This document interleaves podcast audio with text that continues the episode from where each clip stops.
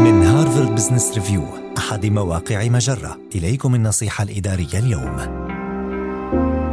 ماذا تقول عندما يبوح لك أحد أعضاء الفريق بمعاناته؟ يجب أن يتسلح كل مدير بالأدوات اللازمة للتعامل مع المحادثات العاطفية مع موظفيه. وإذا كنت مديرا فإليك كيفية تقديم الدعم؟ عندما يقول أحدهم إنه يمر بموقف صعب اولا اعترف بصحة تجربته كأن تقول مثلا أدرك أن هذه التجربة مضنية وهكذا فأنت لا تقول فقط اعترف بمشاعرك بل تقول أيضا أنا أصدقك.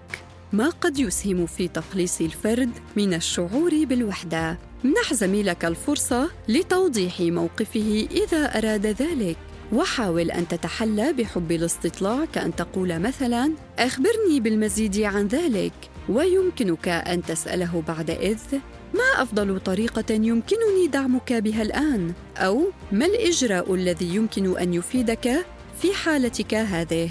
سيمنحه ذلك الفرصة في تحديد ما يحتاج إليه وإذا لم يستطع تحديد ما يحتاج إليه أو إذا كان يخشى طلبه فيمكنك منحه بعض الخيارات.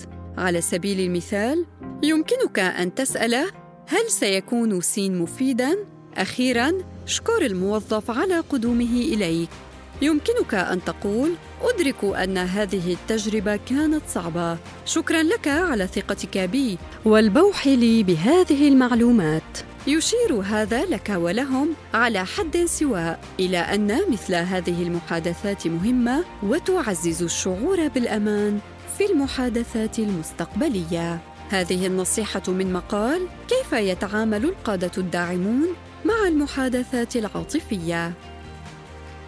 النصيحة الإدارية تأتيكم من هارفارد بزنس ريفيو أحد مواقع مجرة مصدرك الأول لأفضل محتوى عربي على الإنترنت.